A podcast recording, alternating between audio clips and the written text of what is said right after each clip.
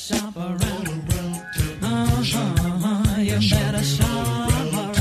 I was reading an article uh, the other day about Toombul Shopping Centre. Now, of course, it's closed at the moment because of the floods. But that area, every time it rains, every time it floods, it gets knocked about every single time. And there was an interesting article about what they should maybe do with Toombul Shopping Centre. And we've got Professor Gary Mortimer from uh, QUT with us. Good morning, Professor. Good morning, gents. Great to chat. Uh, what are your thoughts on the future of Toombul Shopping Centre? This is my local as well, so uh, I, I completely understand that. You know, when, that, when it rains heavily, uh, generally the, the lower car park goes under. Obviously, this time that, that flooding has entered into the centre and it's knocked it around substantially. Uh, listen, way back as far as I, I guess 2015, 2016, uh, I remember you know discussing broadly, you know, what Mirvac, it's a Mirvac owned centre, should possibly do with that centre centre. It's a very, very large centre. It's about well, just over 50 years old. And really, I think when we look at the development of, say, Chermside and even the airport retailing precinct, really Toombul's just gotten very, very big. It's probably too big to support 140 uh, specialty stores, you know, two supermarkets, two discount department stores.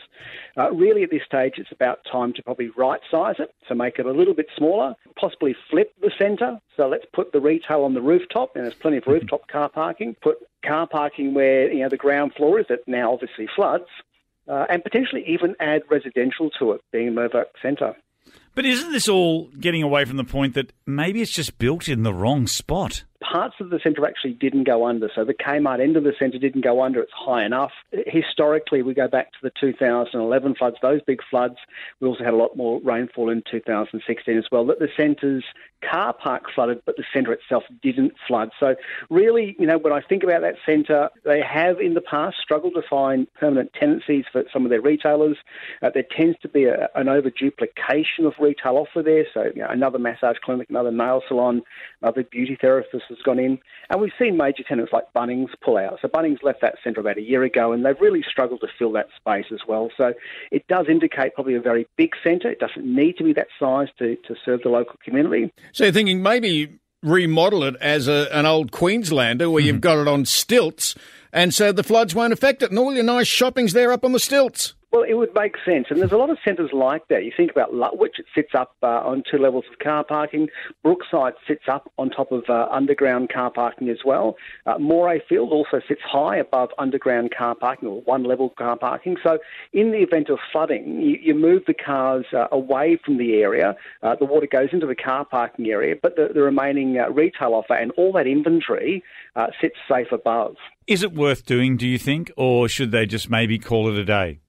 Well, listen, I think it is worth doing. I mean, like it's it's underpinned by great infrastructure. It's got a bus transit centre there. It's across the road from major rail.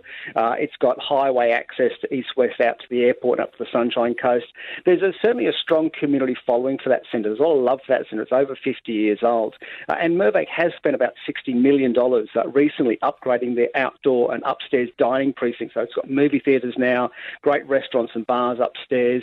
Uh, but really, it, it's probably now too big uh, to support, uh, I guess, a smaller community. So now is the time, I think, you know, if the centre is going to be closed for six months or possibly a year, now is the time to make some major decisions. I mean, you think about the upstairs level of David Jones, when it used to be there, it's just a car park now. That upstairs second level of David Jones could certainly become retail. Well, Professor Gary Mortimer from QUT, thanks for joining us today. Take care. It's Laurel, Gary, and Mark on 4KQ.